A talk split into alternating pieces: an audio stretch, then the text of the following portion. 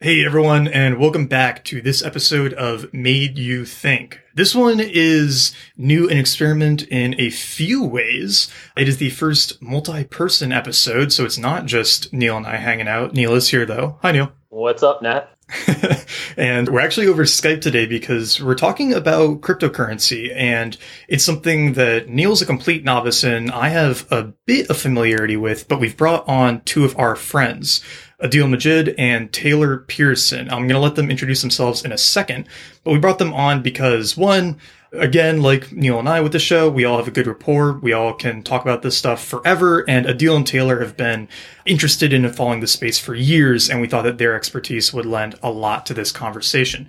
So we're going to dive in in a second. But first, Taylor, welcome. Uh, why don't you take a second, introduce yourself, let us know uh, a bit about who you are and what you're working on. Yeah, so thanks for having me. I think this is really fun. Um, my name's Taylor. I mostly am a writer. I write books, articles. I do some consulting stuff, kind of around small business, startup land, and then for the past like six months in earnest, but uh, the past couple of years have kind of had like a side uh, nights and weekends interest in cryptocurrency. Perfect. We're going to come back to that in a second, but Adil, let the audience know a bit about who you are and what you're working on as well. Hey guys, thanks for having me. Uh, my name is Adil. I'm a designer. I work at a wearable company called Spire. And I've been interested in cryptocurrencies for a little over four to five years now, starting a little bit before the 2013 2014 bubble. And uh, got a lot deeper into it over the last couple of years after I, I lost some money in 2013 2014, panic selling. And it's just, frankly, the most fascinating space I believe in tech right now. There's just so much going on and there's so many likes to it. So I'm really excited to dive in. Yeah. So, what got you interested in it back in that 2013 period Adil? My roommate was dealing with this internet money, and I didn't know what it was. And he was telling me a lot about how folks were making bank off of it. So, a lot of it was about fear of missing out initially.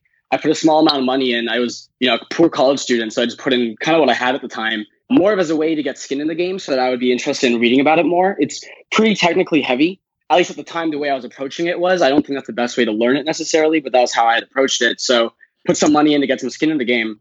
And uh, yeah, eventually I got pretty obsessed. There's quite a few legs to it, but initially started off as, as fear of missing out, which I imagine is probably why a lot of people are listening to the podcast right now. Inflation is going on, and you know how much press there is around the current bubble. And also yeah. why I have so many questions for you guys because I'm feeling that these days.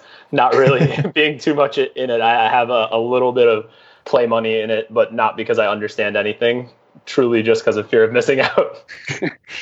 Taylor, what about you? What got you interested in it initially? So I was, I lived in Asia for two years, like late 2012 to 2014. And there's like kind of a community of, you call them like sovereign freedom people, uh, but these kind of people who are distrustful of the American government. So you think about like investors that diversify their assets across different asset classes like stocks and bonds, kind of the point with the sovereign freedom crowd is well, all those things are, are centralized in the United States, for example, if you're American or whatever your country of origin is. You need to think about how to diversify your sovereign risk.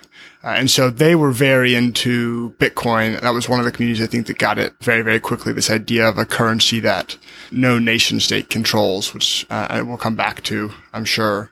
And that was kind of what got me interested. I didn't have really any understanding at, uh, at the time. Um, I didn't buy any at the time. Most of the people I knew that really got it at that point were uh, at least somewhat technical. Like they could understand um, the cryptography and the computer science. Uh, I don't have any technical background, and so that kind of went over my head. And then maybe early 2015, I kind of said, "Huh, it looks like there's something here," and uh, similar to Adil, just like put a little bit of skin in the game as a way to sort of like all right, if I have, you know, some skin in the game, I'll start reading about it. And then it kind of developed from there. And I think the two books that really got me more and more interested were, um, one is a book called The Dictator's Handbook, which talks about, he has this idea called the selectorate, but basically the reason that democracies tend to be better governmental systems than dictatorships is because the leader has to be more responsive to a larger selection of the populace. That in a way, a, a democracy is more decentralized uh, than a dictatorship. So kind of the way he talked about power and the effects that distributing or decentralizing that power had, I thought was really compelling. And then a book by Tim Wu called The Master Switch, which is kind of a warning about, you know, early on in the internet, it was this kind of just going to disintermediate everyone. and you know everyone's going to be this you know small independent own all their assets on the internet and we're going to get rid of these big institutions and now you know we have this re-centralization right we have like amazon and facebook and google and sort of the recreation of the walled gardens on the internet. And so thinking about, you know, how, how could you potentially decentralize some of those walled gardens and what would be the societal impact of that? And that kind of idea, I think was when I understood that and started to understand something about cryptocurrency, that became really compelling to me. Yeah, that's really, really interesting. What is it about cryptocurrency that allows for this kind of decentralization? Because that word gets thrown around a lot in this space. And I think people have this eye, or they understand that, okay, it's not fiat money, it's not owned by the US government, but what about it makes it special in that it's not controlled by a central authority? So, as I understand it, and I think Adil probably has a better technical understanding than I do, so I hope he'll interrupt me and, and jump in. But if you're to talk about like Bitcoin specifically, I understand Bitcoin better than the, the other cryptocurrencies. You have kind of the initial code or the initial code base, which says very specifically how many Bitcoin are going to be created and over what timeline those are going to be created. So compared to, say, the Federal Reserve, where, you know, if the chair of the Federal Reserve decides they want to print more money, they can do that. And there's no, you know, they don't have to write down that we're going to do it this and this. They have, you know, a meeting every quarter where they announce what they're going to do to interest rates and if they're going to distribute more money. So you have more certainty in that. And then as opposed to, you know, if you keep your money in a bank. I lived in Argentina for a little while. One of the things that happened in Argentina in 2001 was for most of the 90s, Argentina had their currency pegged to the dollar. So one Argentinian peso meant one dollar. So if you had you know, 5,000 Argentinian pesos in the bank, you could just go to the government and say, Hey, I want to convert these into US dollars. And they would convert them. And one of the things that did was it made Argentina less competitive as an exporter, right? It was, their products were more expensive to export. And so at a certain point, the government decided to basically devalue the currency. That previously one peso had been one dollar and they said all of a sudden four pesos equals dollars. So if you had 10,000 pesos in the bank, you know, on Monday that was worth $10,000. And on Tuesday that was worth $2,500. And with Bitcoin, you can't do that. There isn't a, a central institution that can kind of revalue that currency. I was just going to follow up on that with a with a question. So I guess in a way that was specifically for Bitcoin, right? Yes. Okay, so Bitcoin, I guess, in that sense, incentivizes or at least protects saving, as far as I'm understanding, because you know the supply of it, like it can't be inflated. As I understand it, yeah, I think the major value proposition of Bitcoin is as a store of value. So the analogy that makes the most sense to me is Bitcoin is sort of digital gold. Like in the same way, no one can create more. It's, you know, you can create more gold, like gold is mined, but at a pretty slow rate. Uh, you can't like magically generate more Bitcoin. It's already, it's predetermined, so to speak. Got it. Okay. Yeah. So you wouldn't have a scenario like the peso example that you gave where overnight, kind of from a one to one, it goes to a one to four. That just like doesn't happen, right, with Bitcoin? Right. So you don't, well, you don't, you know, as the bubbles and everything else, like clearly the value can go up and down, but there isn't a quote unquote central institution. There's not in the way like one person or say eight people at the Federal Reserve, eight people at the Argentine National Bank can decide that they're going to devalue the currency. The idea is that cryptocurrency is and Bitcoin are much more decentralized, that you have a lot of different actors. And I think we can talk, I'm sure later on about maybe some of the weaknesses or the ways in which that's not true. Uh, one thing I would add here is I think a lot of outsiders looking in kind of get confused because Bitcoin is intended to be used as a store of value or a bit more as like a currency. A lot of people tend to conflate that with other cryptocurrencies also being meant to be used as a liquid currency, which isn't really the case. So there's two types of these. There are currencies and then there are tokens, which are like the cost of participating in a network or the cost of using whatever is offered by a particular network. So that can be anything from being used as a currency or as sort of like as like a paid API token for computing power or whatever it may be. So at like a highly abstracted level, the reason decentralization is beneficial here, both for those used as currencies and those used as tokens, is that you get the transparency and control. And the transparency side is what Taylor just explained, where you know the rules are written in code. So somebody else can't just go and change those because they're active participants who have a say in that. And the second is the control side, where even if there's a network where the decision made that you disagree with, so the entire network switches over to that, you have the option to fork and create another network. You know, just like what happened with the Bitcoin fork, where there's a disagreement over how to scale the network, and now there are two Bitcoins. So you do get that element of control, even in scenarios where you don't agree with the direction the network is taking. But the most important thing, though, is that you actually know this up front because the rules are written in code. So you won't wake up one day to hear about Yellen pulling some lever at the Fed that was either unexpected or is not beneficial to you for you know whatever reason. What about it makes that possible? Right? Because I think with fiat currency, you've got the government controlling it in the examples you gave, whether it's the dollar the Argentine peso. And so there must be some limitation on existing currencies where they can't, or at least existing currencies have always relied on a government. So what is it about Bitcoin, I guess in particular in this case, that allows it to be completely decentralized like this? I think it's because those rules are, you know, again, they're written in stone, right? Uh, written in code. So they are unchangeable, and those rules enforce the fact that it's decentralized. It splits the authority amongst all the participants in the network. So why can't one person just make more bitcoins? Yeah, I'll take a hack at the why can't someone create more bitcoins question. We'll see how I do.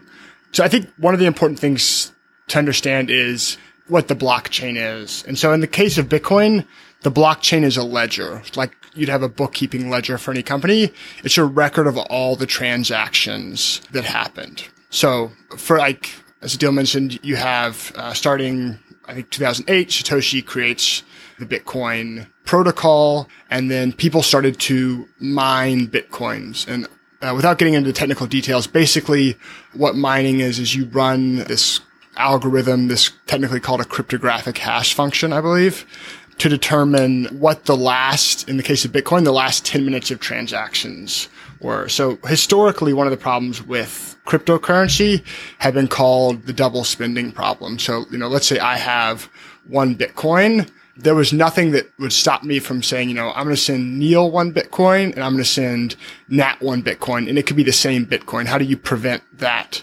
double spending problem? And so the idea behind Bitcoin was you would have a network that secured this ledger and that ledger itself is the blockchain. And I think we could probably go into that more, but as it relates to like producing more Bitcoin, the way Bitcoin actually gets created is every 10 minutes, there's a reward, a Bitcoin reward given to one of the miners that is helping to secure this ledger. So I think right now the reward is either 10 or 20 Bitcoins. I want to say it's 20. Um, so every 10 minutes, some computer wins this basically kind of lottery. They guess the right answer and they get 20 Bitcoins. So an entry goes into the ledger. Let's say Nat is a miner that says, Nat, finish this block. Nat gets 20 Bitcoins. And so from then on, you know, if you want to send one of those Bitcoins to Neil, you send that Bitcoin to Neil and that gets recorded in the ledger. But there's no way to just add Bitcoins to the ledger. The only way Bitcoins are quote unquote created is as this mining reward. And then they can be sent around. I, you, the ledger then, the blockchain then records them being transferred from one participant to other participants of the network. Interesting. So Taylor, one thing I took, or at least I think you were maybe alluding to, were there other attempts at cryptocurrencies before Bitcoin? And was Bitcoin just like the first one, I guess, that got mainstream, any kind of mainstream adoption? Or because you mentioned a problem that previous ones had had? There were. So there was a movement called, I think they called themselves the cyberpunks or the cypherpunks, like uh, cipher is in like a cryptographic cipher.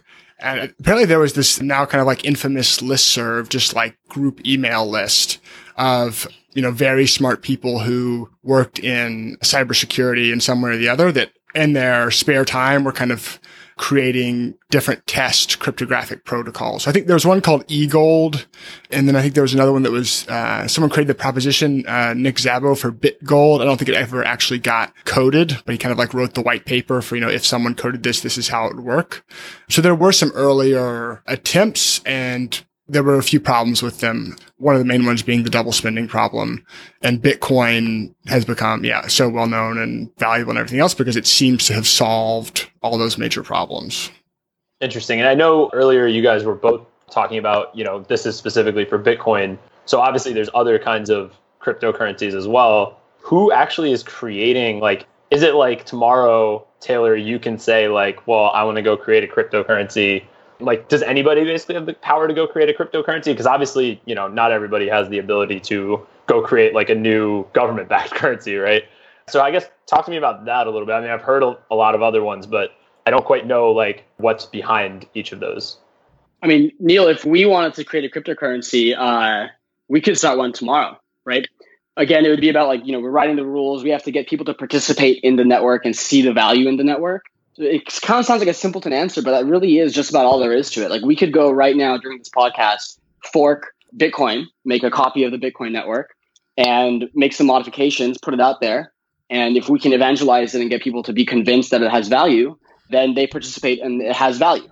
It really it. is. So uh, that's really interesting. So I don't know a lot about cryptocurrencies, but I, I mean, I, I know a decent amount about currencies, right, in general. So basically, like in the dollar has value because the U.S. government basically says that it has value, and that what all the force behind the U.S. government basically is behind that dollar bill in your wallet. And in this case, right, there's no entity, but it sounds like it's the fact that people want to use it and people think that it's valuable that it has value.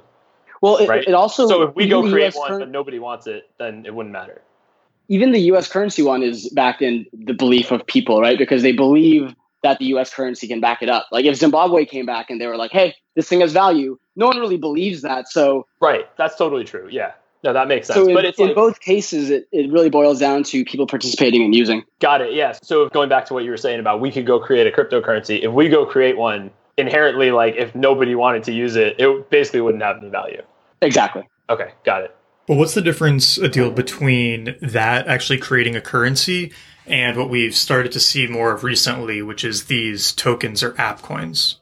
Yeah. So the tokens you can think of as like a paid API token where you're trying to access some kind of computing service and that service has a cost. So this actually the same abstraction actually applies to Bitcoin where the participants in the network are running these hash functions to make the transactions possible and they get this reward, right? So in the case of other networks, when they you know run whatever it is they're running instead of doing it to power a currency they may be doing it you know as ethereum claims the supercomputer there are others that are decentralized vpns whatever it may be but it is ultimately a system of incentives for people to participate in the network so the token is the method of transaction on each network so what's an example of that so let's say that i have some extra storage space on my computer right so there's this new filecoin ico coming out in that case, I can contribute this storage space. Actually, I'm not sure if this applies to Filecoin. I haven't really been, let's just say that there is a coin that's like a decentralized Dropbox, right?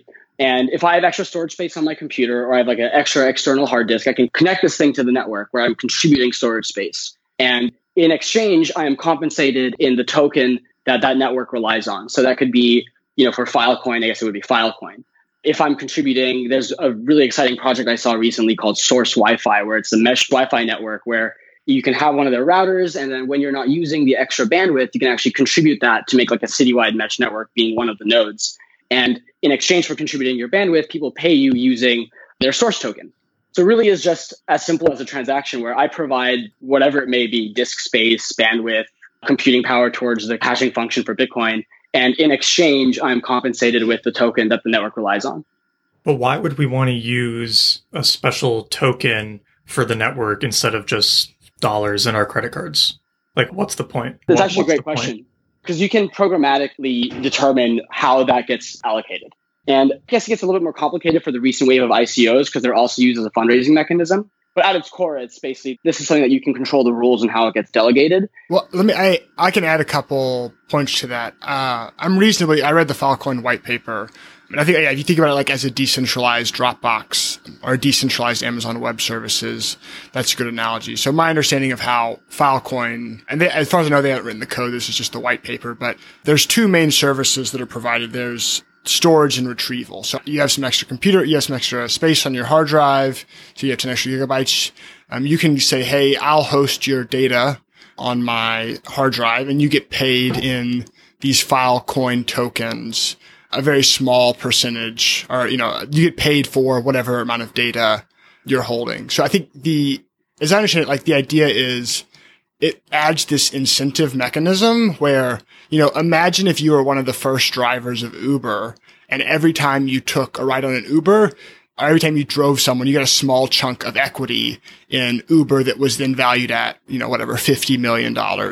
And at the end of it, you only owned 0.2% or whatever of Uber that became worth $50 billion. So there's kind of this like economic incentive layer on top its makes people go, huh, you know, like, okay, if I run a company and we've got all this extra storage space laying around, we could contribute this and, you know, potentially this is going to be the net, you know, Filecoin is going to be the next Amazon Web Services and we're going to own 0.2% of Amazon Web Services, which would be, you know, a very profitable investment given that you're just using kind of like extra storage space laying around. That makes a ton of sense. There's another element here that I just want to throw in is the ability to do those microtransactions. That's like almost impossible with credit cards, right? If you want to do little 10 cent payments constantly, credit cards are sort of prohibitively expensive for doing that just because there's going to be like a few cents minimum fee for processing the transaction plus a percentage of whatever you're transferring. But for all of these coins, they can be moved around basically for free for no transaction cost, especially with the tokens. And so then it's just whenever you want to cash it out, you might have to pay a small fee, but nothing close to what companies lose to credit card processing fees. That's another benefit to it, right? There are transaction costs. It also depends on the network, but in Ether, it's called actually, I believe it's called gas on Ether. Basically, it is the cost of moving that stuff around because it does, whenever you move it around, it has to be recorded on the ledger. And now there are these side chains, and that's, I think we can dive into that later. But when you're assuming like one blockchain and every transaction being recorded, it does require computing power. So there is a small fee. But like you said, Nat, it is one of the things they actually outline specifically in the Bitcoin white paper is that it is much better for microtransactions because despite any kind of a network fee, it's significantly lower than what you have with a credit card. Well, and then you don't have any of like the administrative costs, right? That come along with having a company managing something. Like there's no sort of central company doing this. It's fully distributed onto a network. So there's just the computing cost. There's not like the admin cost, at least from what I'm gathering from what you guys are saying. That's correct. Yeah because whereas when you pay like Visa, right? Like Visa has people who work for them and all the things that come along with that. One of the ways I've started to think about it is you think about what the internet did is it, it lowered transaction costs a lot, which like sounds kind of boring. But the interesting thing about that is it enables all these new business models. So you think about like the idea of a lifestyle business like the example I, I always think of is like these niche marketing agencies. Like I do marketing for this specific type of chiropractor or whatever. You couldn't do that in kind of the brick and mortar world, right? Because the customer acquisition costs, like, you know, you're flying around, you got to go to all these different cities, you got to find all these chiropractors. It just, it doesn't work. You know, the plane ticket is a transaction cost. You know, sending out the physical mail to all of them is a transaction cost. But all of a sudden you have Google and you write 10 articles for SEO or you use Google AdWords to advertise saying, for when someone searches how to market my special chiropractic, you can all of a sudden identify those people, those transaction costs have gone down. So it seems like cryptocurrency is going to do is kind of enable these new use cases that just weren't feasible before because of the transaction cost. You know, like you think of the idea of like a, a super personalized mortgage. You could have like a, a mortgage smart contract, which customize a mortgage to you in the same way like that you have a custom marketing agency for a niche chiropractic business. Oh, I was going to say, what is like, what are these customized contracts? So I know, well, I don't actually know that much, but you've talked about it a couple times. I think both of you guys have. So what's like this contract aspect of these cryptocurrencies? Like the mortgage example is a really good one. Like I'd be curious to learn more about that. Yeah, so Nick Szabo, who um, I believe his blog is unenumerated.blogspot.com, but he's one of the smarter people in the space, and he was kind of one of the original members of that Cypher listserv and has been writing about cryptocurrency basically for like almost two decades or something, a very long time. And so his idea or his term is you think of wet code and dry code. So wet code is kind of like our current legal system. So like we have certain laws and then lawyers interpret those and judges rule on them. And that's, that's how contracts work now. So, you know, if I write a contract, you know, Neil, you and me, we create a contract saying, you know, I'm going to write uh, an article for you and you're going to pay me a hundred dollars. You know, we would write this up in the contract. We would both sign the contract. And then, you know, if I didn't write the article, theoretically, you could sue me for breach of contract take it to court and yada yada. So that kind of like legal system is wet code, right? And the idea behind these smart contracts is that you can turn that wet code into dry code. So instead of, you know, you sending me over a PDF with written contract on it and I sign it and then the legal system mediates that contract, we would have a smart contract embedded in the blockchain which is actual code. And it just says, if on this date, uh, post with Taylor Pearson's author identification in WordPress goes live on Neil's site, then Neil pays Taylor $100. And you could actually write that in like the scripting language of the code as opposed to doing it legally. And of course, like in this example, you know, if I defaulted on that contract, you would never sue me because the cost of the lawsuit would be so much. It's cheaper to just not deal with it. Right. But with a smart contract, if it's two lines of code or whatever, and I think, I mean, eventually there'll be ways to do it for people that don't code, you could potentially do those much smaller transactions in a much more secure way. That's really, really cool. An important thing that Taylor just said that I think is worth highlighting is there has to be some kind of independent mediator, typically programmatic, that determines whether you fulfilled your side of the contract or not, right? So one of the two parties involved could not dispute it the way you would in the traditional system where you could go and take it to court or whatever it may be, or declare fraud on the transaction, whatever it may be that you do today. Instead, it would have to be programmatic where either there'd be a trusted third party or there'd be some kind of an API. Let's say if we have a gamble on the weather tomorrow, right? We have to agree when we write the smart contract what weather API to use to determine who was correct. So it's really important that the person determining whether the transaction was completed, whether the contract was fulfilled, is not either of the parties involved, something that's concrete and agreed upon beforehand. Got it.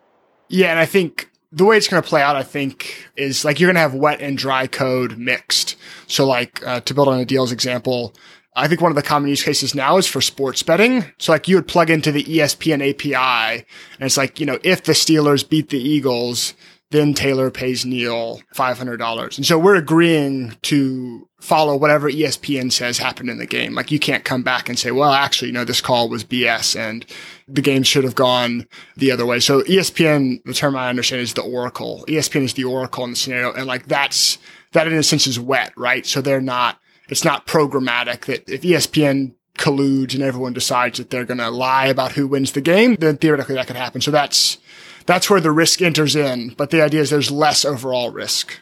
Okay, so here's like an edge case, right? Like, so at a actual sports game, like there's times where there's, I mean, for lack of a better word, a momentary typo on the score. So let's say like that happened on the ESPN example. Let's say they accidentally, like it was like 42 to 35 Steelers, right? But they accidentally typed it in wrong for a second, right? They immediately correct it but it triggers something in the API. Like, is there an edge case there where it would pay out incorrectly? Like, because there's still that human layer of somebody is putting the score in, so there would be there could be typos.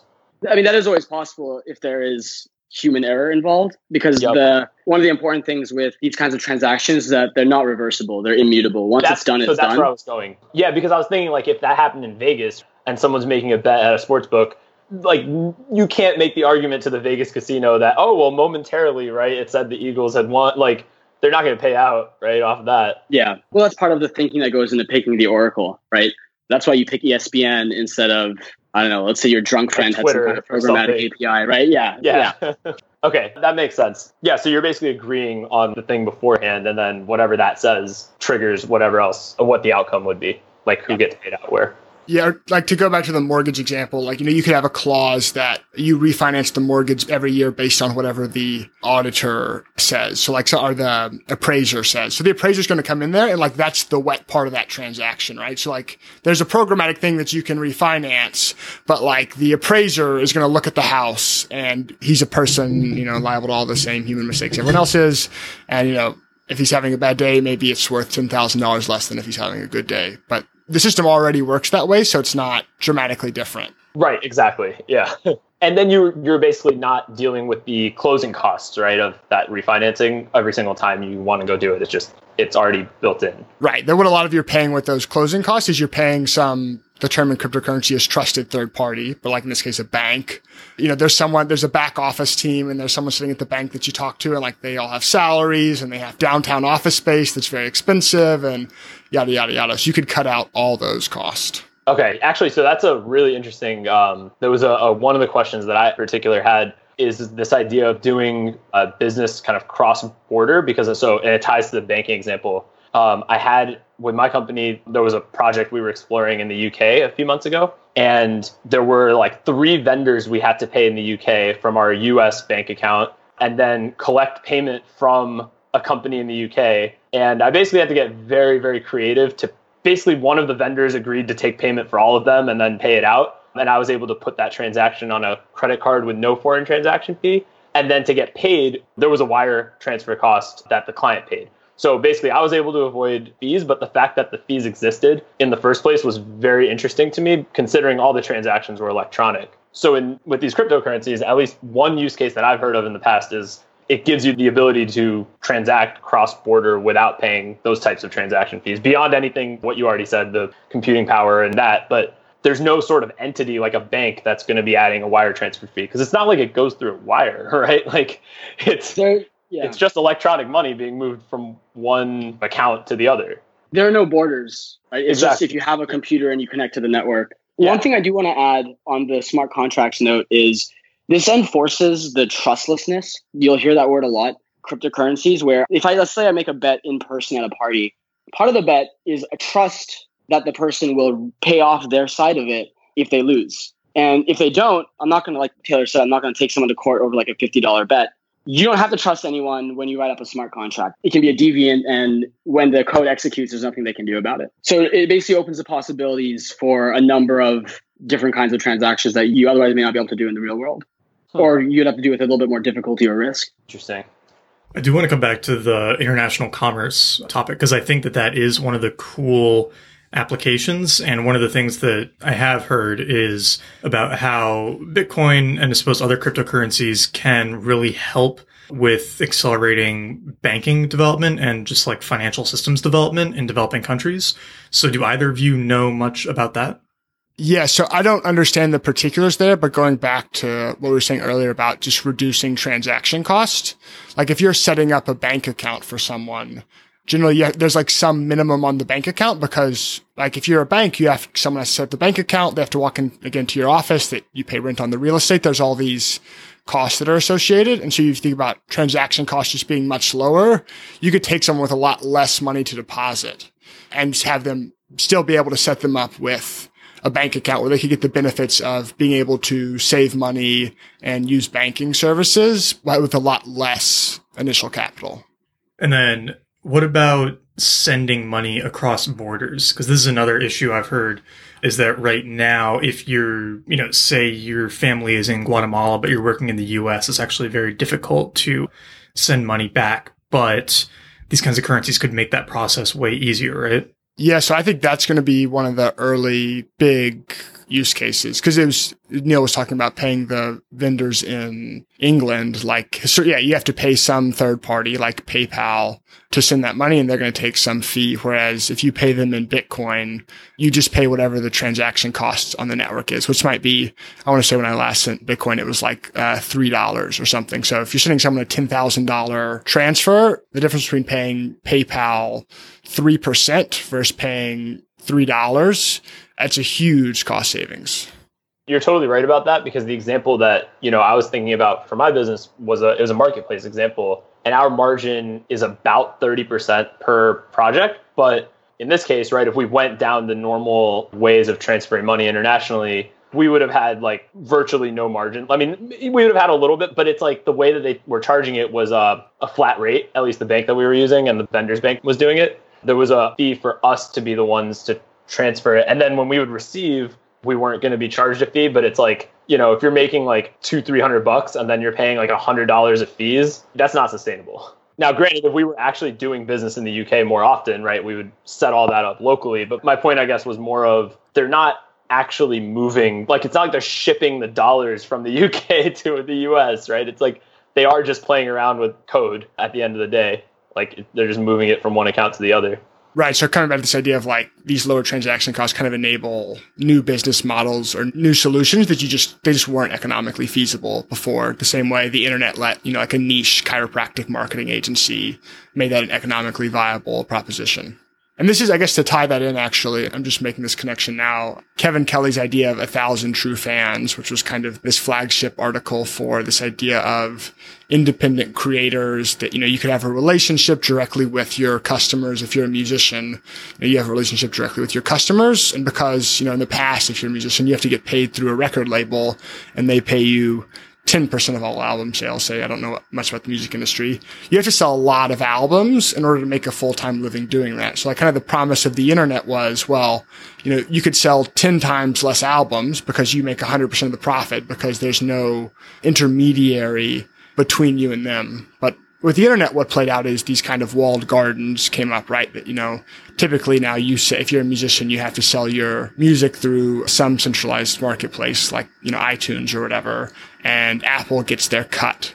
Uh, so there's kind of this new intermediary. And I think the kind of the promise or one of the exciting things about cryptocurrency is you could kind of actually have this thousand true fans thing play out more directly, right? Where there's not a big third party in the middle taking 30, 50, whatever percent of the the cut on the way. It's just going directly from it's peer to peer, directly from one individual to another individual. Hmm. So how is this going to like affect tech companies and stuff in the future? Because uh, like as you're saying that, it's like not just banks, right, that are this sort of trusted third party space where things congregate. Like, how does that affect non banking companies or things like that? I think the trade off I see is it's a convenience versus control thing. So, using the example of something like Bitcoin versus, say, you know, banking with Citibank, for the average person, the convenience of using something with like Citibank, where they make all the decisions, you kind of play by their rules, and assuming you don't have crazy needs, it kind of gets the job done, right? Similar to what Taylor just said about like distributing, let's say, like a podcast on the iTunes store as opposed to trying to do it, or maybe not a podcast, what's like a paid good, uh, like an app or you know music on the iTunes store as opposed to trying to doing it yourself, right? There's this convenience. Whereas when you think about something like Bitcoin, let's say that you were trying to move into you know using Bitcoin or another cryptocurrency as opposed to using any kind of an established banking system, you have significantly more control. There are all these benefits we've discussed, but the convenience factor is, I mean, it's way harder to securely and confidently, especially for the average banker or you know average person participating in the system, much more difficult to secure your bitcoins, move that stuff around, and the convenience factor is really low. So I think what I'm hoping to see over the next few years is you know, these tech companies leveraging tokens and blockchains when necessary. Right, something we see now with a lot of these ICOs is they don't need tokens. Their tech or product offering just is not improved by this kind of technology. But I'm hoping to see where the, what these companies. They jump on this opportunity to take the control that you get from blockchain enabled products and they make it as convenient and as easy to use as you would, uh, you know, Facebook or your bank or whatever it is right now where central authorities are involved. And then the incentive for these companies to do this would then be, you know, if they're participants in the network, you basically have this equity stake in the form of the token. So it can still be a profitable endeavor and it kind of gives the user the control or security or whatever benefit they may want. But in its current forms, if you, when you look at a lot of these blockchain enabled products, it's just not palatable to the everyday person who isn't technical. They don't care about blockchains and they don't care about cryptocurrency token sale methods and they just want like whatever the tangible benefit is, whether that's control or security or uptime or whatever that may be, or saving money because there's no central authority. So that's kind of what I'm hoping to see over the next couple of years is this tech becoming a lot more palatable. Kind of disappearing into the background. I liken it a lot to something like Siri, where you know, the average person just knows you press the home button down and you talk to Siri. But there's a lot going on in the background, you know, with natural language processing, sending packets to the Apple server, encrypting that information. But when they market it, they don't talk about that side. And that's basically how the the future of these blockchain enabled products should look when talking to the average consumer.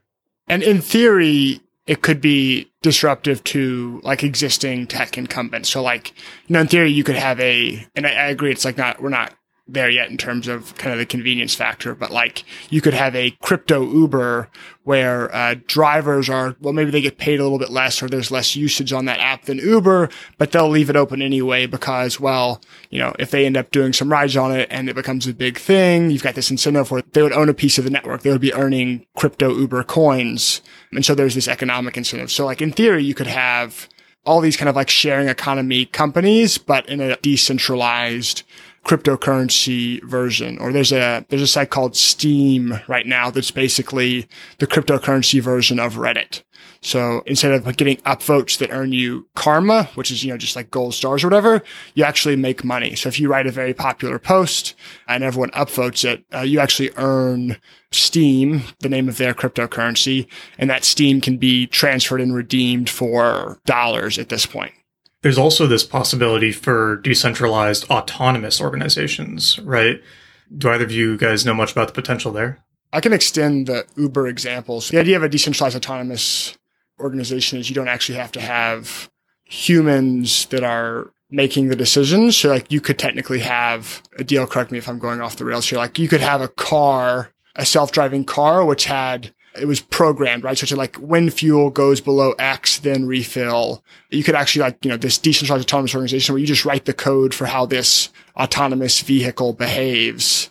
And it doesn't actually necessarily need to have an owner. It is autonomous, right? It's just this, it's this code that behaves according to these software, the, what's been written into it and then also making transactions without any human players, right? So it could drive itself to the gas station, buy gas, and then pay for the gas in whatever token or coin is being used then, right? So it kind of allows this potential economic communication between artificial intelligent, either physical, like things in the real world or online entities, right? Right. And you can do it at very, like the idea of these very, very small transactions. Like one idea I've heard with like commuting specifically is like, you know, you imagine getting into your self-driving, decentralized autonomous crypto Uber and you can say, Hey, I'm like really in a hurry. I like really need to get there fast. Maybe there's a slider and that you drag this slider across and then your car can like make these very small transactions to all the cars in front of it, paying it to let them skip them in line. Or if you're not in much of a hurry, you could, you know, set it to a much lower thing and maybe your ride is much cheaper because, um, you know, all, everyone wants to go fast is passing you and paying you, you know, these very tiny transactions. That's pretty cool because that's not really something that you can do. Like, seemingly, this is that kind of use case is totally enabled by a cryptocurrency. Right. You have to be able to do these tiny, tiny transactions.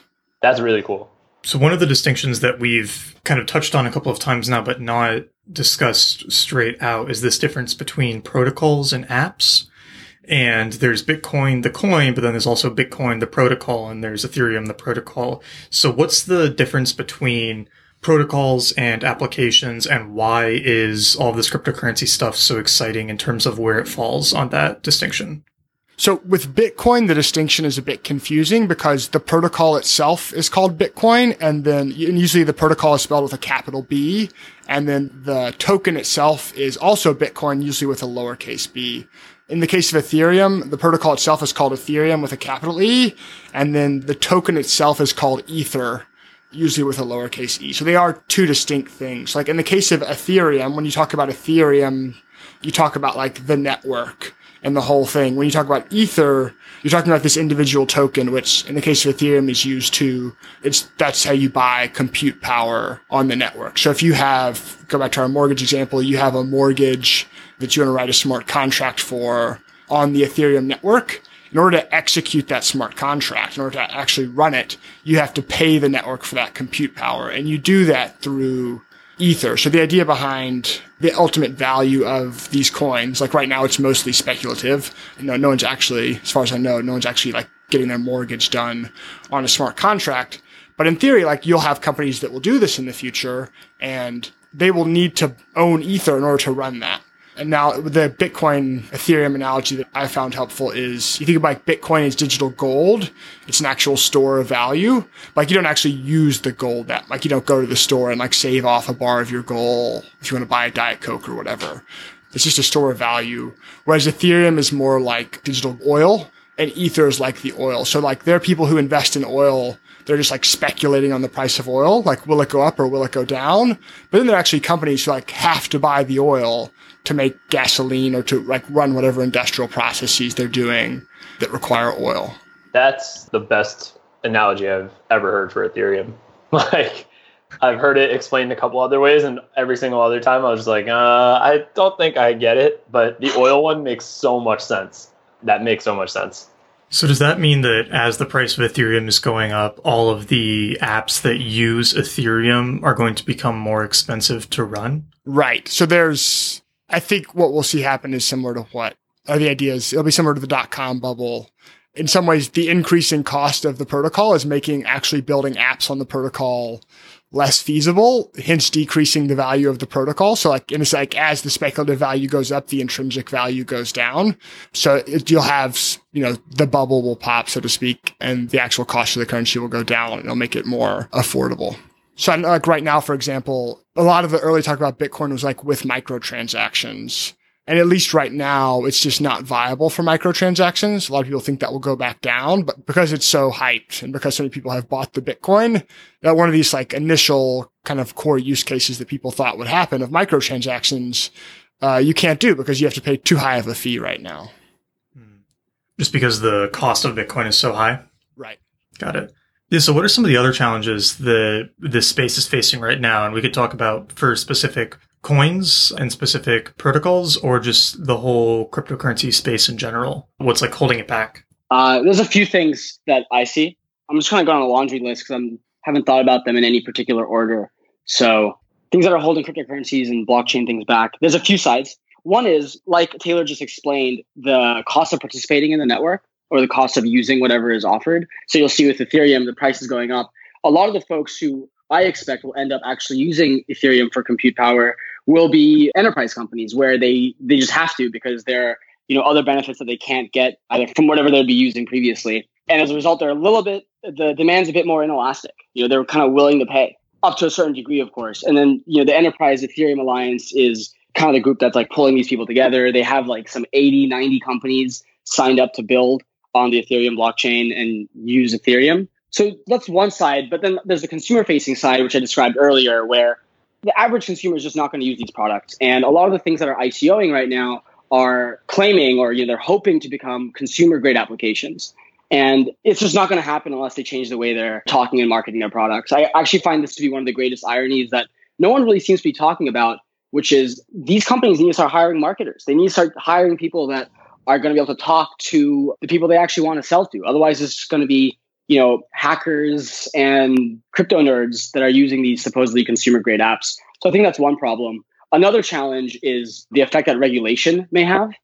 It doesn't seem likely in the short term that people will be moving all their fiat into a cryptocurrency and using that as their day to day drivers, which means you're going to have to be moving money back and forth. And there's going to be regulations on how you can use that money, how you can move that money.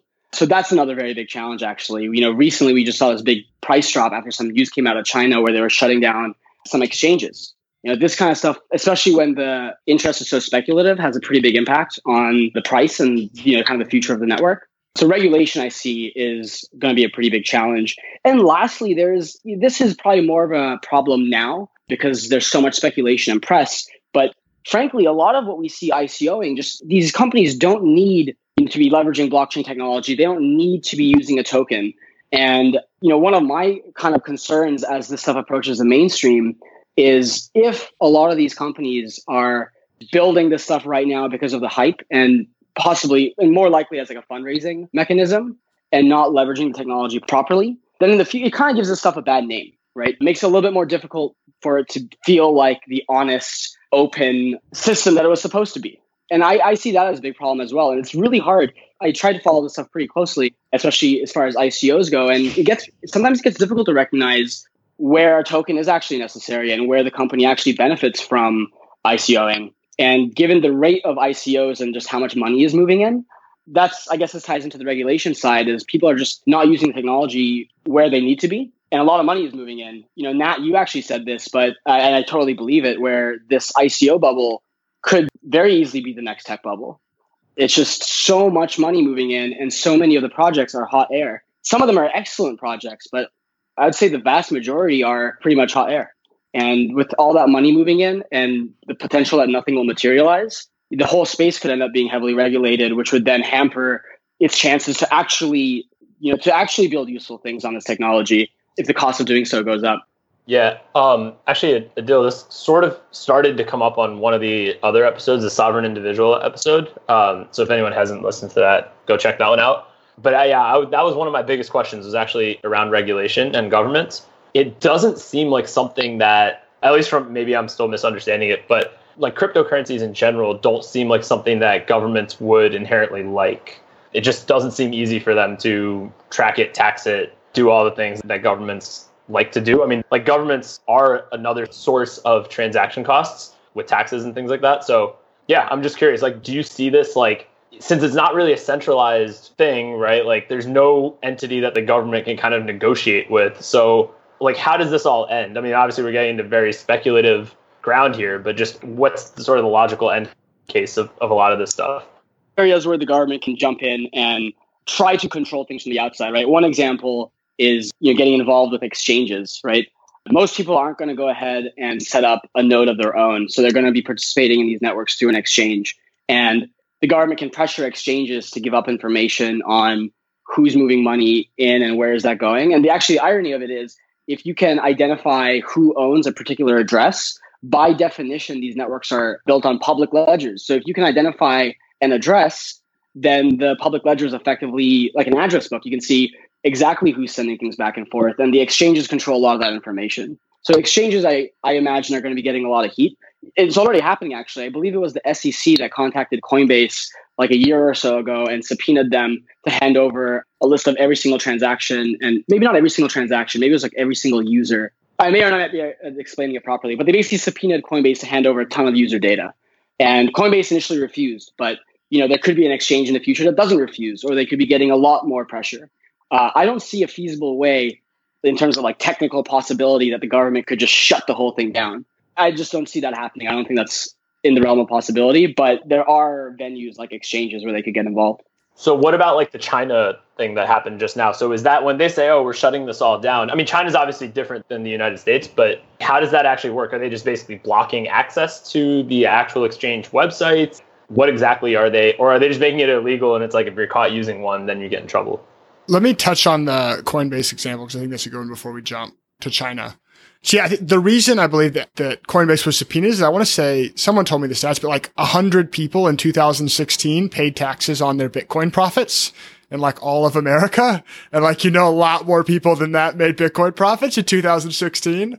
Um, so I mean, that's exactly, that's why you would want to subpoena them, right? Because it's like, it is harder for the government to track it. And so people are less inclined to report on their tax statement because, you know, it's more likely that they can actually get away with it. I think like the bull case or the optimistic case, I want to say it's Gandhi, but maybe it's apocryphal that the first they ignore they you, then they laugh at you, then they attack you, then you win quote that kind of got uh, co-opted by Silicon Valley. That's like, you know, potentially governments are just kind of ignoring you because you know I want to say the market cap right now is like 150 billion dollars. So like from the point of view of a government, you know that's like a not that big company on the S and P 500. It's like not as significant. It's just not you know from a, a government or even a large company's perspective, it's a really small amount of money. So like in theory, you could potentially have this thing grow where it just becomes so large that by the time governments start trying to clamp down and take action against it, there's just too much momentum. Sort of in the same way, like, you know, AT&T could have throttled Google early on, but it just like wasn't, they didn't pay any attention. It was like, why would we bother? Like, what a trivial little useless application. And then by the time they realized what happened, it's like, oh shit. Yeah, it's too late at that point. um, Taylor, actually, that brings up a, a, really good point. So you said that um, right now the I guess overall market cap and is that of all kind of cryptocurrencies combined or is that like specifically Bitcoin? That's all cryptocurrencies and Bitcoin. Let's see, I can look it up right now, but Bitcoin use it makes up maybe 40% of that. So Bitcoin's maybe 50 or uh, 70 billion dollars, something like that. So then that's probably where a lot of the volatility comes from, right? Just the fact that if somebody goes in and if it's such a small volume and makes somebody goes and makes a, you know, 2 million dollar transaction or something, that's like actually significant enough to skew the prices because the volume, like, it's just not like the overall market cap is just not that big. Yeah, so a lot of what's happening right now is they call them whales, but like, yeah, if you have ten billion dollars, and let's say there's a bill, I, I'm making these numbers up, but they're probably roughly right. You know, there's five billion in cryptocurrency transactions per day you can make 50% of the transactions in the day. And so you can basically manipulate the market. So like if you're making the market, man, it's your, like, yeah, you are making. Yeah. So like if you look at like the early, early stocks, like before any of the uh, regulation came in, I think most of the regulation was after, it was like the 1920s. It was either, I think it was after the, the Great Depression.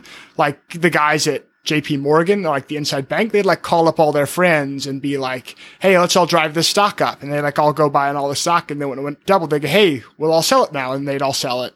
And everyone else that wasn't on the know, you know, they'd buy it high and sell it low and they'd lose their money. So a lot of what's going on now is just market manipulation because, I mean, there's no regulation. It's, there's no government that's, or no central entity that's coming in and regulating the market.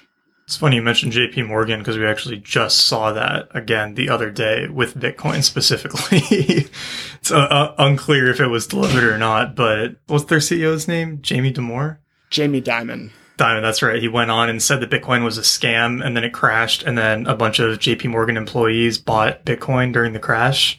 If you look in the ledger, we'll, we'll, we'll throw that in the show notes, but kind of a funny example of how, uh, since it's not been regulated yet, that's still, it's still happening.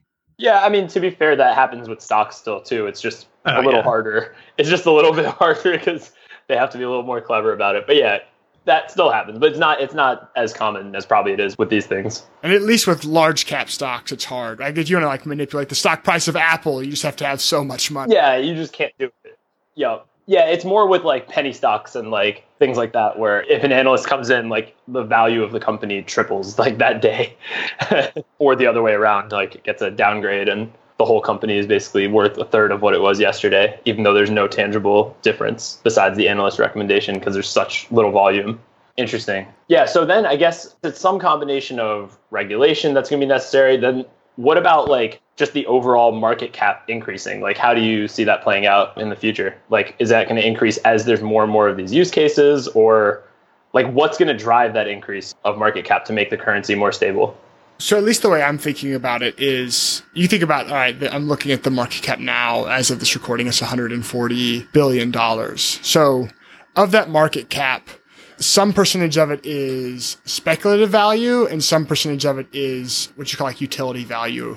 So like, if you were using Bitcoin, say you were really rich, the son of a duke from England, and used to keep a bunch of money in gold, but you buy this premise that Bitcoin is actually a better store of value than gold, and you're bought a bunch of Bitcoin and you're now holding that Bitcoin because you're using it as this store of value of part of your family's wealth.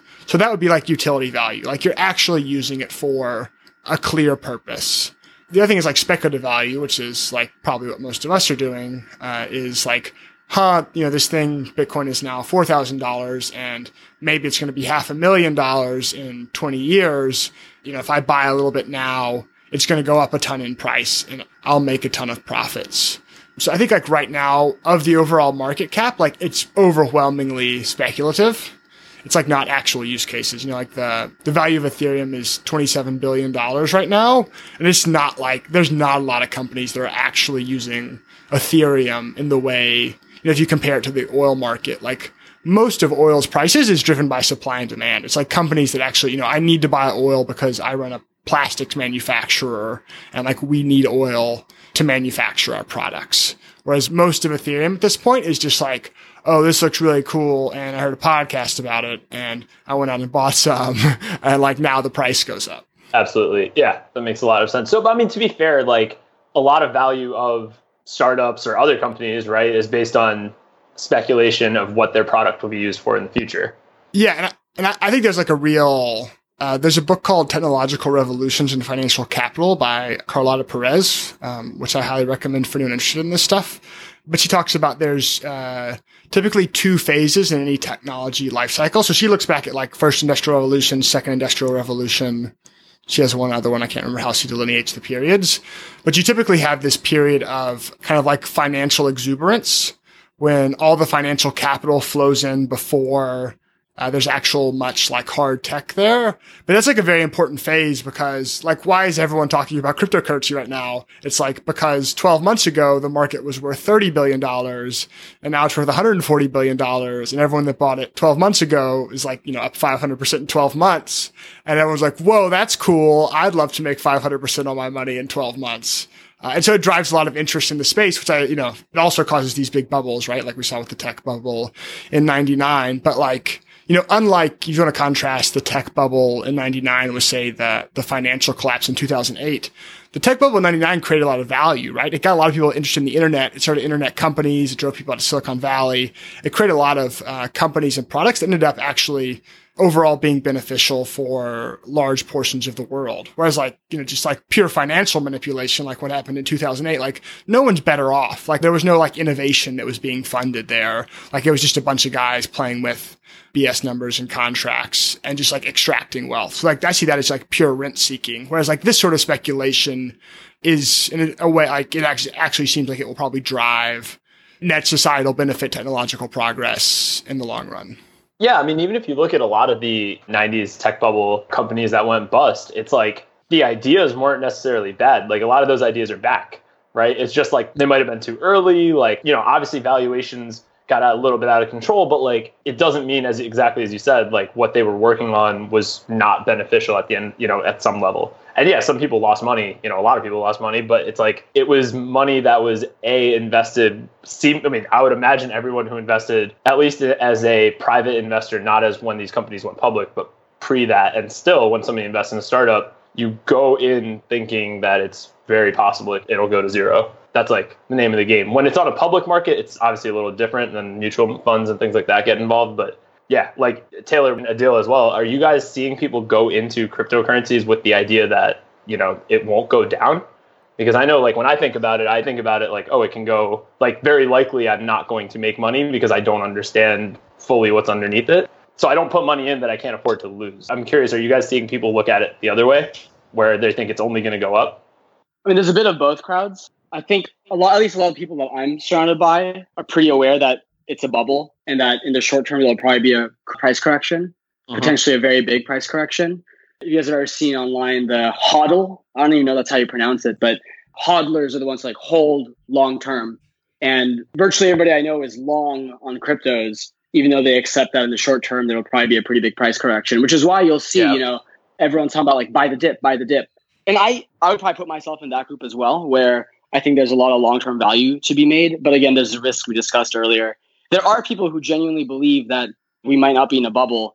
And, you know, occasionally I've actually played with that idea as well as like, you know, what if we are not in a bubble? What if this is just a crawl up to mainstream? But uh, it's a bit of crazy thinking, I think, especially with what's going on with ICOs. I think it's pretty clear that a lot of the money here, a lot of the value is going to disappear when things don't materialize. There's probably a distinction to be made there between total market bubble versus like Bitcoin bubble. And we can even say Ethereum is separate too, right? Because one thing could be a bubble while the other one might not be. I think one of the things we've seen to a certain degree is like Litecoin, for example, tends to stay a bit more stable where you'll have like Bitcoin fluctuate a lot more wildly sometimes. I mean, we saw it drop 40% over the last like week or two, right? So we could be in one of those corrections right now. Litecoin also dropped about 40% in the same time period. I think it doesn't feel as crazy because the numbers are smaller, but it did drop from 80 bucks to like 50 or so around the same time that Bitcoin dropped approximately the same percent. I am probably not too qualified to speculate on this, but just based on what I've seen, I haven't necessarily tracked this too closely, but anecdotally, it seems like a lot of the prices follow each other. You know, Ethereum also dropped rapidly over the last week after the Bitcoin China news. It's not it's not always clear why things move up and down. And I think a big reason why occasionally the prices seem correlated is because people are just in this in a very speculative way and they're just using it as a way to pump money quickly in the short term.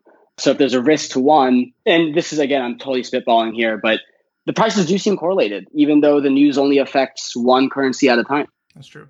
I mean, I don't think the psychology in cryptocurrency markets is different than the human psychology in any other markets. Like people freak out when it's going down and panic sell and people get super excited when it's going up and buy it at the, you know, people buy at the top and sell at the bottom and people do that in the stock market and everything else. I'm not sure there's anything fundamentally different. I guess one of the interesting things is just like because, you know, going back to like stocks in the 1910s, 1920s, just like how much more interconnected the world is, right? It's like, you know, something happens in China and like I start selling or buying 15 minutes later in New York City. So I think the time cycles do seem to be like a bit compressed, like it goes up and down faster.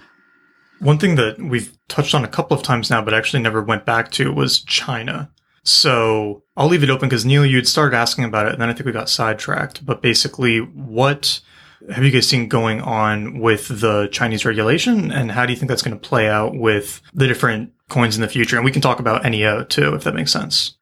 So my understanding of the China situation is basically what China did was they banned exchanges. So like Coinbase, uh, I think it's based in San Francisco. It's a uh, U.S. exchange where if you want to buy Bitcoin or Ethereum, you can take your U.S. dollars from your bank account or from a wire transfer. You can send them to Coinbase, and then you can use those U.S. dollars to buy Bitcoin or Ethereum at whatever the the market price is. Um, so like China likewise has exchanges where people could deposit Chinese yuan and buy Bitcoin or Ethereum or whatever other currencies they wanted to buy with it. And China basically said, uh, you can't do that anymore. And I think they took like a, it wasn't even like you can't do that anymore, but like I think they were going to like roll back transactions. Like it was a very aggressive regulation or an aggressive move. Like they were going to confiscate anything that was, I think they were going to confiscate in a deal. Correct me if I'm getting this wrong. They were going to like confiscate whatever was left in the exchanges on September 30th or something. It was like a, they had like a 20 day window.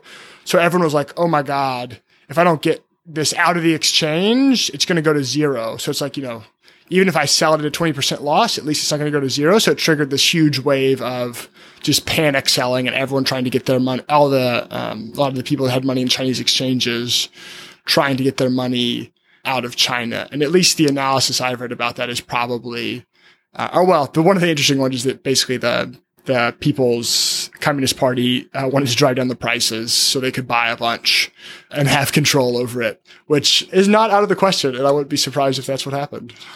Well, they wouldn't be able to get control just by buying and owning a lot. They'd just be able to profit. They'd have to contribute CPU power to control it. But I could totally see. I mean, I, I don't follow the day to day news in Bitcoin anymore. It's just too overwhelming and anxiety inducing. And it doesn't, like, day to day for me, I don't believe changes the fundamentals of, you know, why this stuff has value. So actually, I don't, your analysis sounds, I've barely followed that.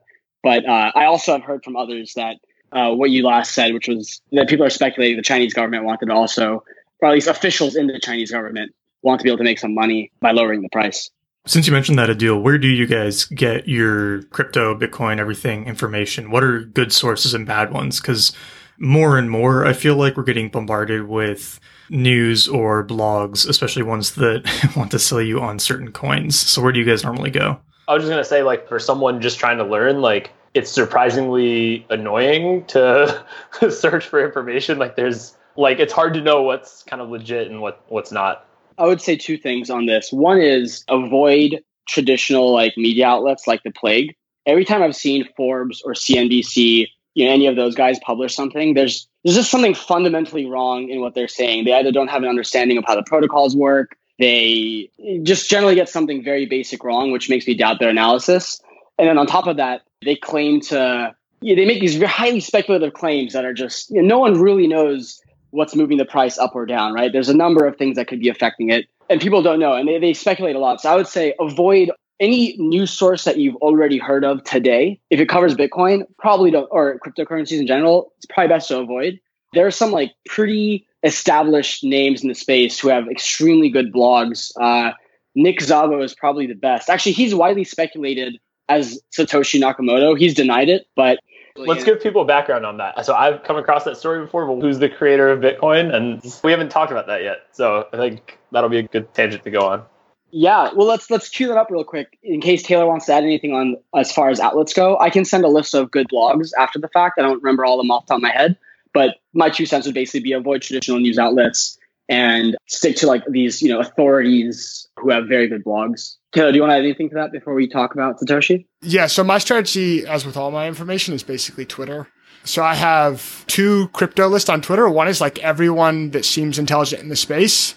And then that just got totally out of control. So I have a top 10 list. I can send that over, but the people are Ari Paul, Chris Burniske, Nick Szabo, Balaji Srinivasan, Barry Silbert, Vitalik Buterin, Laura Shin, Elizabeth Stark, Fred Wilson, and Naval Ravikant. So that's my current top 10 Twitter crypto people to follow.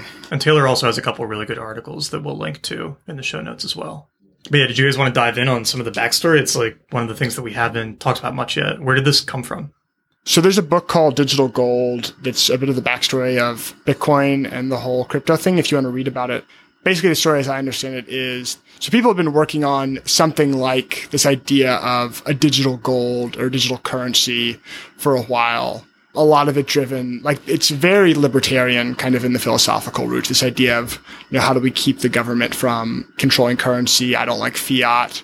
And so like some of the, er, like e-gold and bit gold, this idea of getting some sort of gold like currency where it's not a, a fiat thing. So there was a, a listserv of these like cypherpunk people that were going back and forth and that would work on sort of like different initial protocols. And this guy under the moniker of Satoshi Nakamoto at one point sent out uh, an email to this listserv like, Hey, I just created this protocol called Bitcoin and he sent over the white paper of how it works and check it out if you want to check it out. And so I think like two people, most people were like this, you know, even on this like very niche smart list, like, oh, it won't work for this reason or that reason.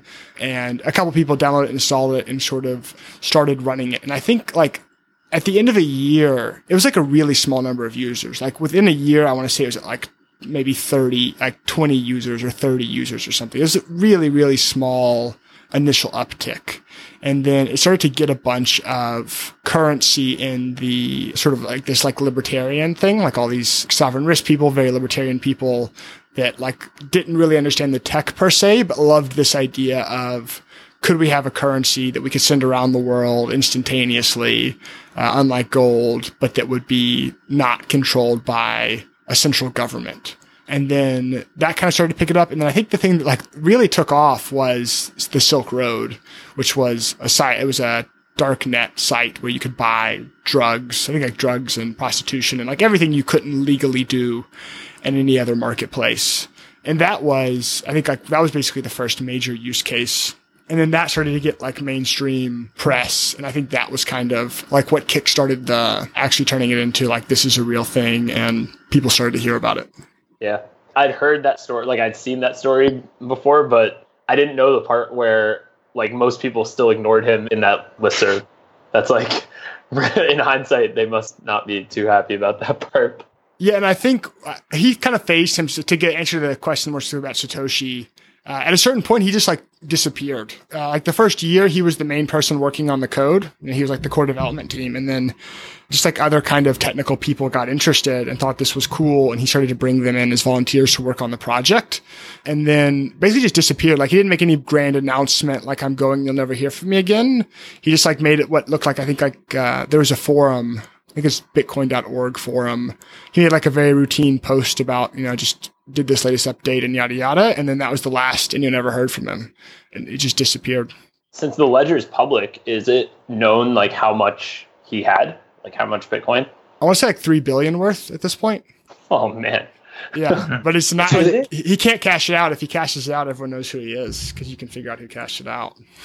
Is it possible that he died, or like I don't know. Like, what's like, what do people speculate happened uh, to him? There's a so one of there's basically two leading candidates for who it is. One is Nick Szabo that Adil mentioned earlier, because I think kind of the interesting thing here is like there's a very small number of people on earth that could have done this. Like you had to have a really deep understanding of cryptography, a really deep understanding of economics and incentives, and a really deep understanding of computer science. Like if you do the Venn diagram overlap of those three fields, like there's a really, there's not that many people left. So yeah, Nick Szabo is one of the people that speculated. He insists it's not him and there's no way to know. The other person that speculated is a guy named Hal Finney, who was assuming he wasn't Satoshi, then he was the first person after Satoshi to mine Bitcoin and to use the protocol. And he died sort of around the time, I can't remember the exact timing, but he died maybe like six months or a year after Satoshi disappeared. And I, I, think he had cancer and then he had himself cryogenically frozen. So there's like some speculation that it was Finney and he's going to, you know, come back from cryogenic freezing in 50 years when technology gets there and be the richest man alive from his Bitcoin holdings. That's, that would be, that would be like, someone would have to make a movie about that. um, yeah, so if that's true, there's a there's probably a sci-fi movie in there anyway. Um, and then I, the other thing I've heard, at least from like more technical people, is like they don't think any one person could have written it. And Satoshi was a moniker used by a group of people that were working on it. That like just that the way the code is written and what's done, it just wouldn't have been possible for a single person to do it. Interesting. What do you have any thoughts on what it could be? I mean, obviously we're in pure speculation mode here, but what would you put a Bitcoin on if you had to? Uh, I really have no, like all three of those. I think like all three of those are equally plausible to me. Like I don't know. I have no idea which one is more likely. I think the thing that's interesting is that it's anonymous, but I guess it's like they're just, yeah, there aren't that many people. Like the intersection to know that much about those three fields. It's like, you know, in the dozens of people on earth. Uh, and it, like, it's very unlikely that it was someone that like never commented ever on a blog anywhere. You know what I mean? That, like someone just stayed in the shadows for 20 years and like has never kind of come out. Like it was probably someone on this mailing list, which was like a few dozen people, or maybe it was a few hundred people, but it's like not that many people. it's not that many. And then the thing that's really interesting to me is that there haven't been any transactions on that account. Yeah, so you, if he made any transactions, those would be legible. Like the blockchain is a ledger. You can log on and see, you know, from what account to what account any transaction goes. So if he made any transactions, everyone would know where he was taking the money. But so far, yeah, nothing. That's fascinating. It would be really interesting if it's like a recluse person who just really doesn't want to be known, and then they're basically daily battling with this thing of like, do I become known and be a multi-billionaire or do I stay unknown and there's like valuing like like what is the value of their privacy like that would be very interesting if that's like the debate that's internal debate that's happening but yeah I don't know it's just really interesting to hear like it, it just adds to like the mystique of it and it's already you know it has enough of a mystique as it is but then you tie this to it and it's like it seems like something out of a movie one interesting thing I've heard uh, I actually very recently started reading into the whole speculation over who Satoshi is. Before that, it, it just didn't really interest me that much. But the interesting thing I heard was that whoever it may be, it actually is beneficial, like politically speaking, that they remain anonymous because that's actually another sort of a plane of attack for any outside entity that wants to have some kind of control over the network. Uh, somebody who's as influential, like let's say that you know, somebody like Vitalik was like you know pressured or compromised in some way, right? Uh, Vitalik is the guy who founded uh, or invented, whatever you want to say, Ethereum. You know, he has a lot of sway over the way that community moves, and it's reasonable to assume that if people knew who Satoshi was, that he would have the same kind of sway. And one of the things I friend was speculating was that the reason that it makes sense for him to remain private is that it prevents that plane of attack from a government or somebody who wants to exert control over the future of that network. Makes sense. I mean, it'd be scary, I imagine, coming out if you have that much power and you sort of created this new paradigm for internet commerce. Yeah, like imagine if that person was to get tried because of what happened on the Silk Road, or you know, some obscure mm. relationship, right? Or if they like start like, mudslinging who he is, things like that. Yeah, where I was just gonna say, like, what about like I don't know, the, the mob or like criminals or things like that too? It's like major target. Um, wait, actually, so Ethereum, the founder is known, right? Yes. Uh, yeah. Okay. Yes. what's what's that guy's story? So one of the problems, Bitcoin was kind of this first cryptocurrency that got mainstream adoption. But one of the problems with Bitcoin is the scripting language, and I can't actually remember what it's called, but the language it's written in is like really great for security, but it's not what's called a Turing complete, which is a computer science term that I don't fully understand. But basically, uh, a Turing complete language is like much easier to write uh, applications in uh, as opposed to a non Turing complete uh, uh, language, and it can actually do more. It has a lot more potential use cases. So the idea behind Ethereum was, could you preserve some of the better elements of Bitcoin, but do it in a way that was Turing complete? And so like the story I've heard is like there was some guy that wrote a Bitcoin application and it took him nine months to write the application and he built the same thing in Ethereum in a day. So just like you could, you know, imagine like you're trying to develop this application ecosystem.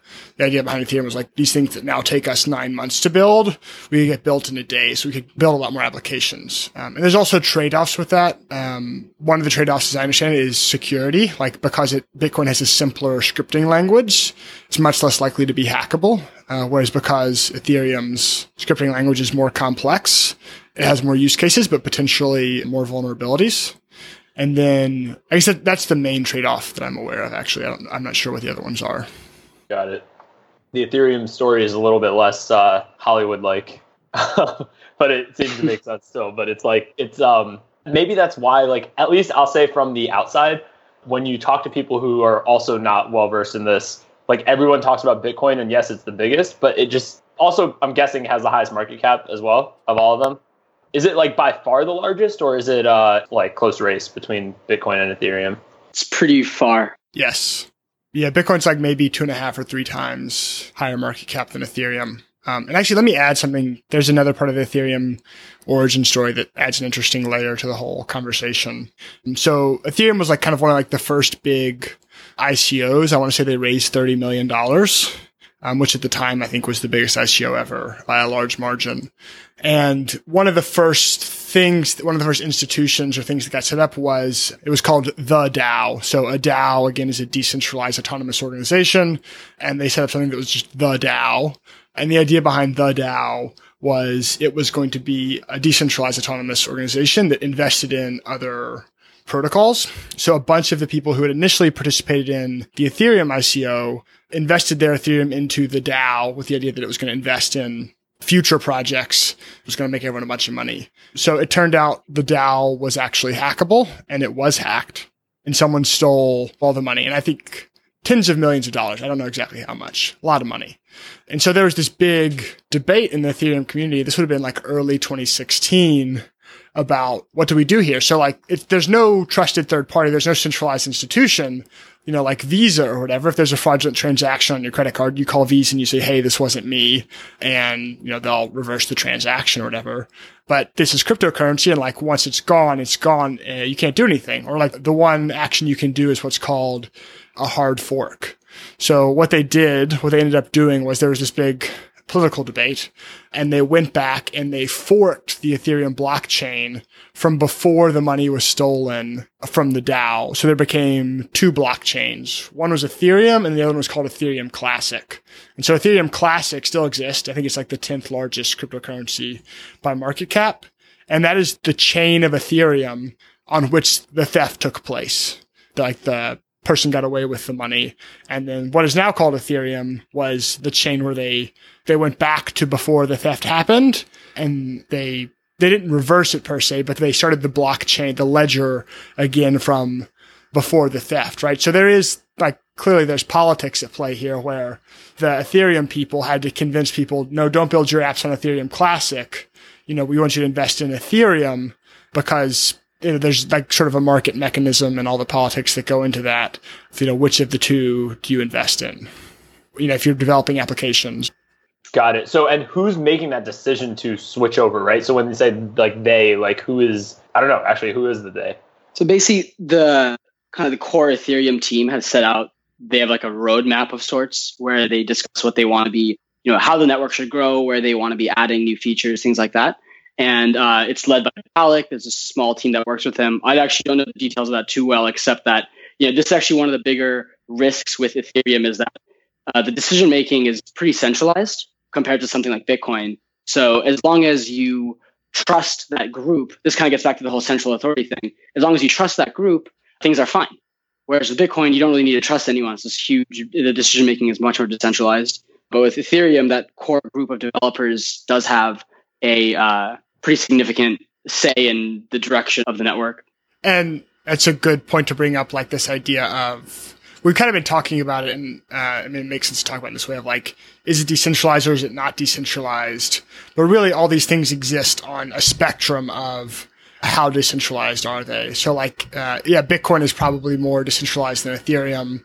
Uh, like, for example, one of the things that happened with Bitcoin recently was there was a another hard fork that where Bitcoin split into Bitcoin and Bitcoin Cash. And what happened there was a large, so in Bitcoin, it's also proof of work.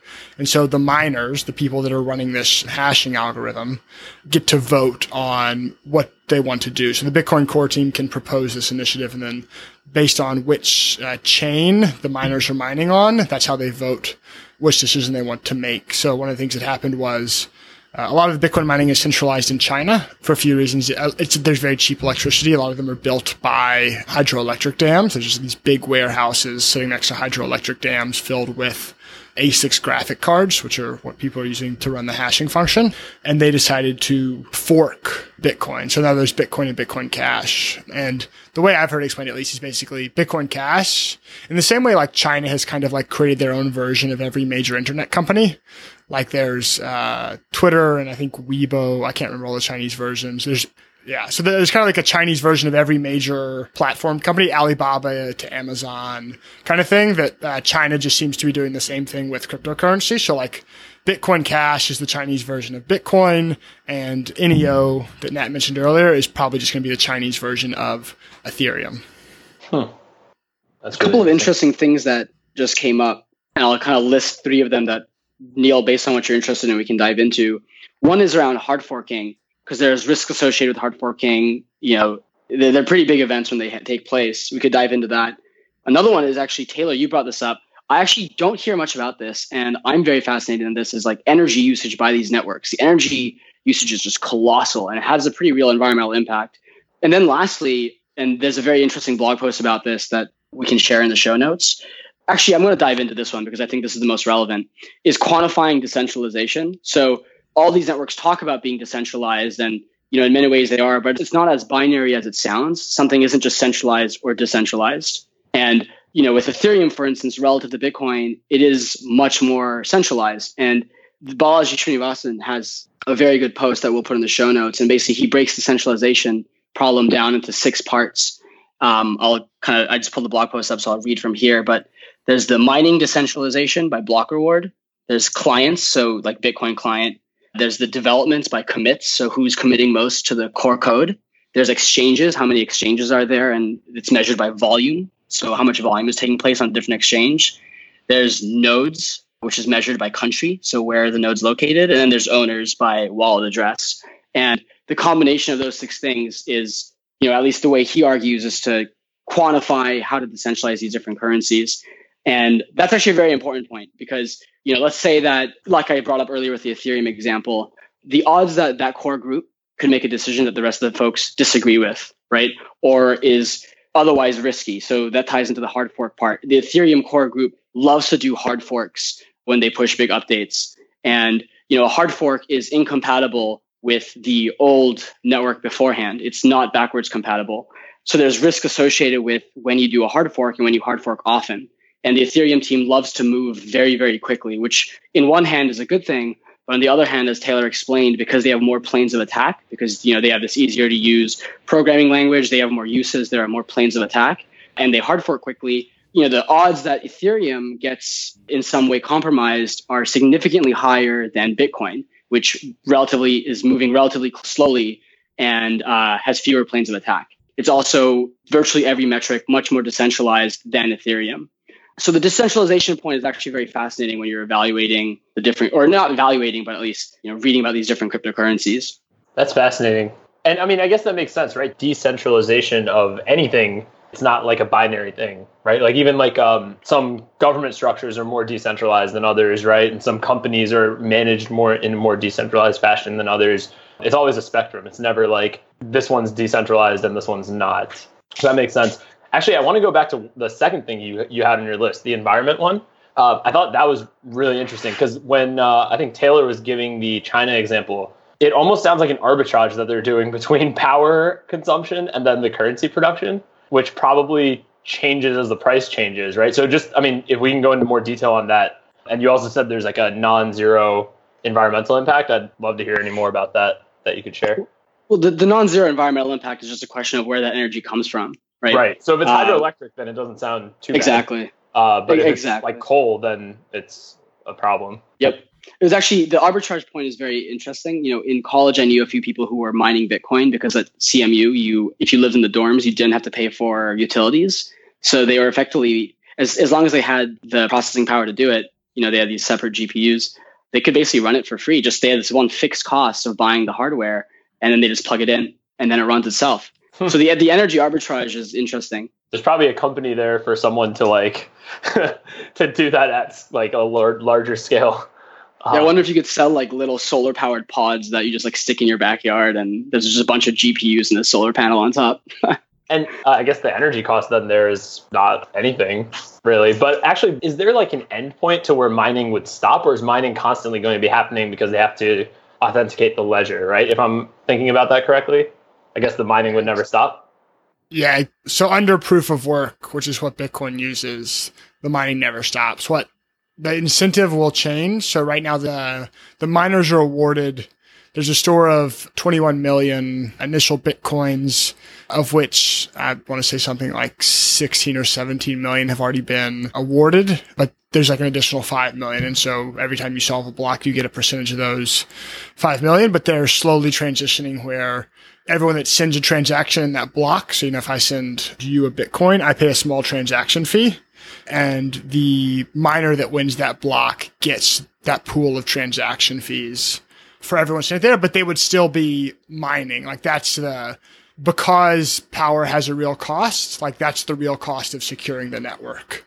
And the idea behind proof of stake, as I understand, it, is like the, can you achieve the same security without or some security without having that kind of like electricity energy cost externality. And I don't understand very well how viable that is in the details. Yeah, this is it's a brilliant way to do a decentralized currency, though, right? Because that's like, I mean, obviously it's brilliant. That's why it's gotten to where it's gotten. But it's just like, I don't know. It's like the thought of everything. Every now and then I'll go back and I'll reread the Bitcoin white paper, and I always understand an additional thing every time I go back, uh, which is kind of funny because even now I there's especially towards the end I'm just like, what the hell is going on? Where they get into the math, but uh, it's beautiful. It's like it's so succinct. It covers every single part of you know the network details it's actually pretty incredible read. Once you once you So I start think I'm gonna go grasping a bit that more of the out. concepts. Yeah, I mean, on my first pass, I understood basically none of it. But going back now that I have a better understanding of the stuff, it's pretty incredible document. and it's only eight pages. You can I mean, you can technically read it in a fairly short amount of time. It's incredibly dense, obviously, and it takes a ton of rereads, but it's not a massive undertaking in terms of length. Yeah, it's if you've listened to this episode, you have enough of understanding to read the Bitcoin white paper. Like, yeah, a lot of it still goes over my head as well, for sure, but um, you'll get to the gist of it. Was there anything else that you guys wanted to talk about, or any other big questions you had, Neil? Um, what's like the next step? Like, is there? I know Taylor, you mentioned a few books early on. You guys have mentioned the Bitcoin white paper.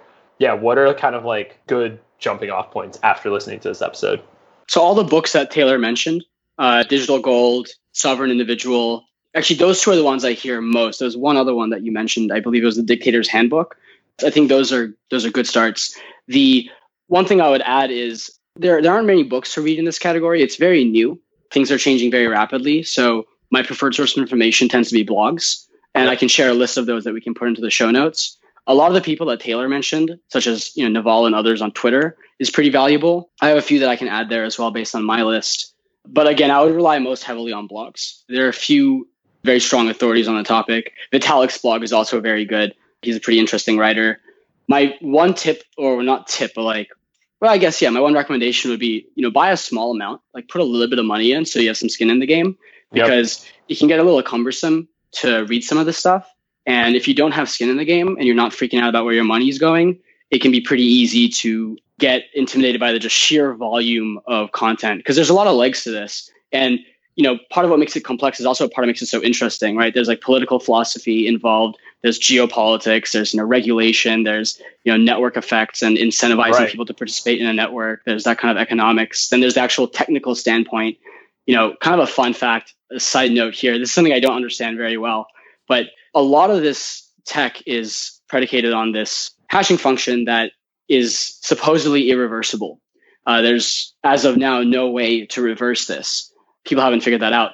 But the whole thing is resting on this mathematical problem. And I imagine that like, researching that mathematical problem, you know, is this hashing function and how to reverse it.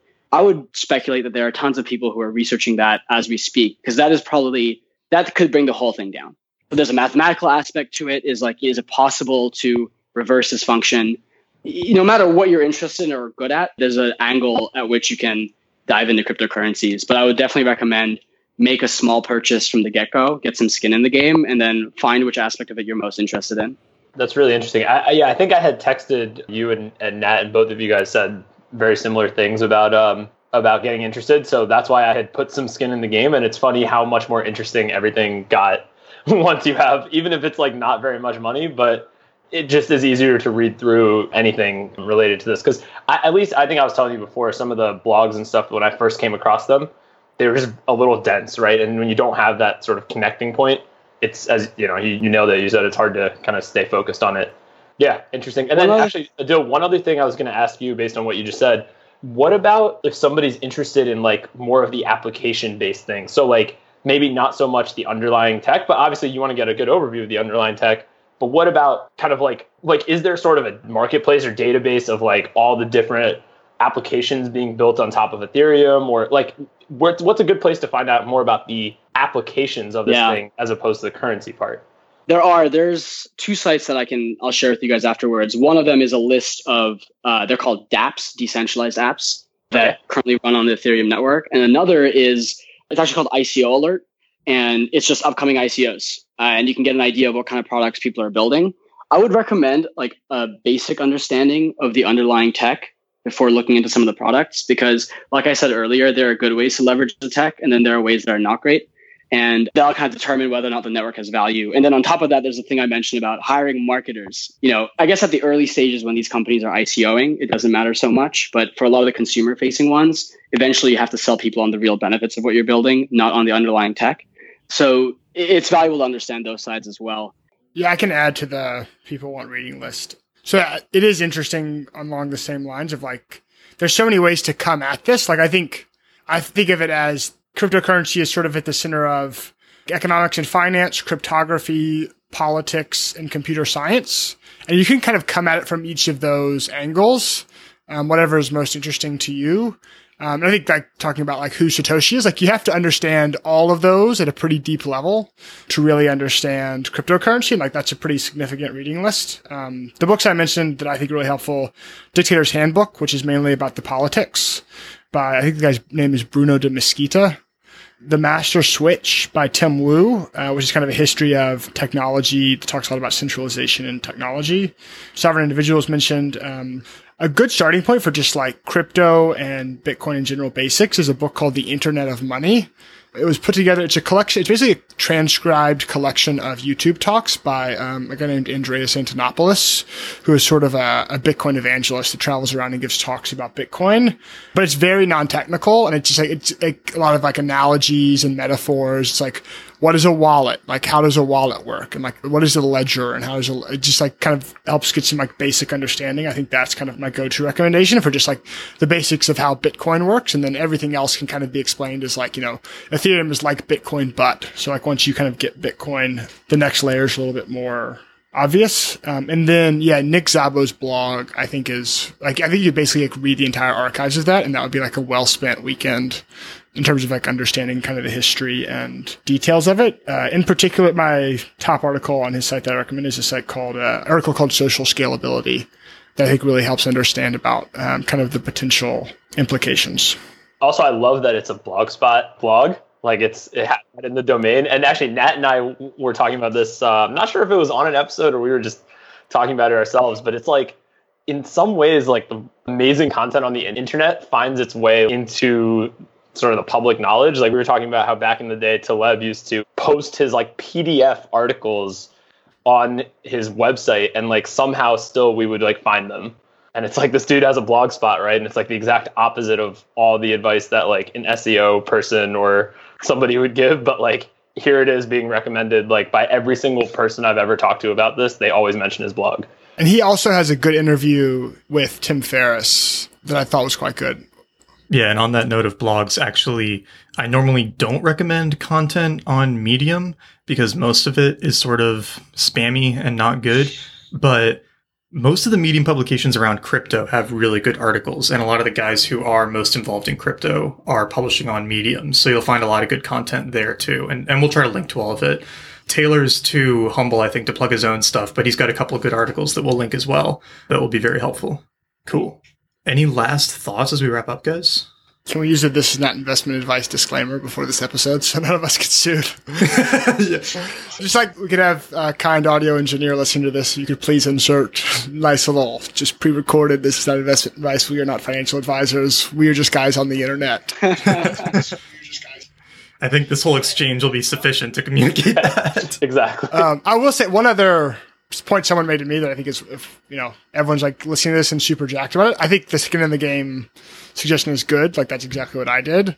I think making it a very small amount of skin in the game is like probably a good idea for getting started. Like very often with technology, you can see the trend, but the particulars matter a lot. Like if you were looking at the internet in 95 and you're like, this is going to be huge and you bought a bunch of AOL stock, you were right about the internet being huge, but like that didn't quite work out for you. So like, you know, Bitcoin may be the AOL of cryptocurrency and, you know, only time will tell.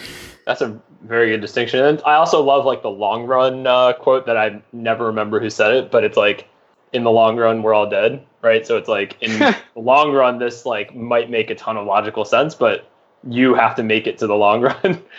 like you have to survive long enough. Basically, stay. You know, you have to have enough. Uh, I guess you can't go bankrupt, right? During that time, otherwise you can't put anything back in. So yeah, you have to survive, right, to actually take advantage of that long run. For sure. All right. Well, thank you guys so much for coming and talk about this with us. this is a really good conversation. Um, thanks guys for coming on again. just you know, last thing, where can people find you both on the internet if they want to hear more about what you're working on or what you've published in the past? So my site is taylorpearson.me, M E T A Y L O R P E A R S O N. And then uh, my Twitter handle is the same. It's probably the best place to get in touch with me at Taylor Pearson ME. And I'm at Adil Majid, A D I L M A J I D on Twitter and blog.adilmajid.com. All right. Good time, guys. Thanks again. All right. Good check. Talk to you all soon. All right. We hope that everybody listening enjoyed that episode of Made You Think. Hope it made you think about something. couldn't resist. Couldn't resist. No, it had to be said. But as always, episode show notes and more are available at madeyouthinkpodcast.com. Definitely go check it out. Get the links to everything that we mentioned in the show. You can always hit us up on Twitter. I'm at Nat Eliason. And I'm at the Real Neil S. So let us know what you thought of this episode and share it with a friend who you think might enjoy it. This podcast can only survive and grow with your help. And we would love it if you would let somebody else who you think might enjoy listening to these topics know about the show. Thanks, guys. See you next time.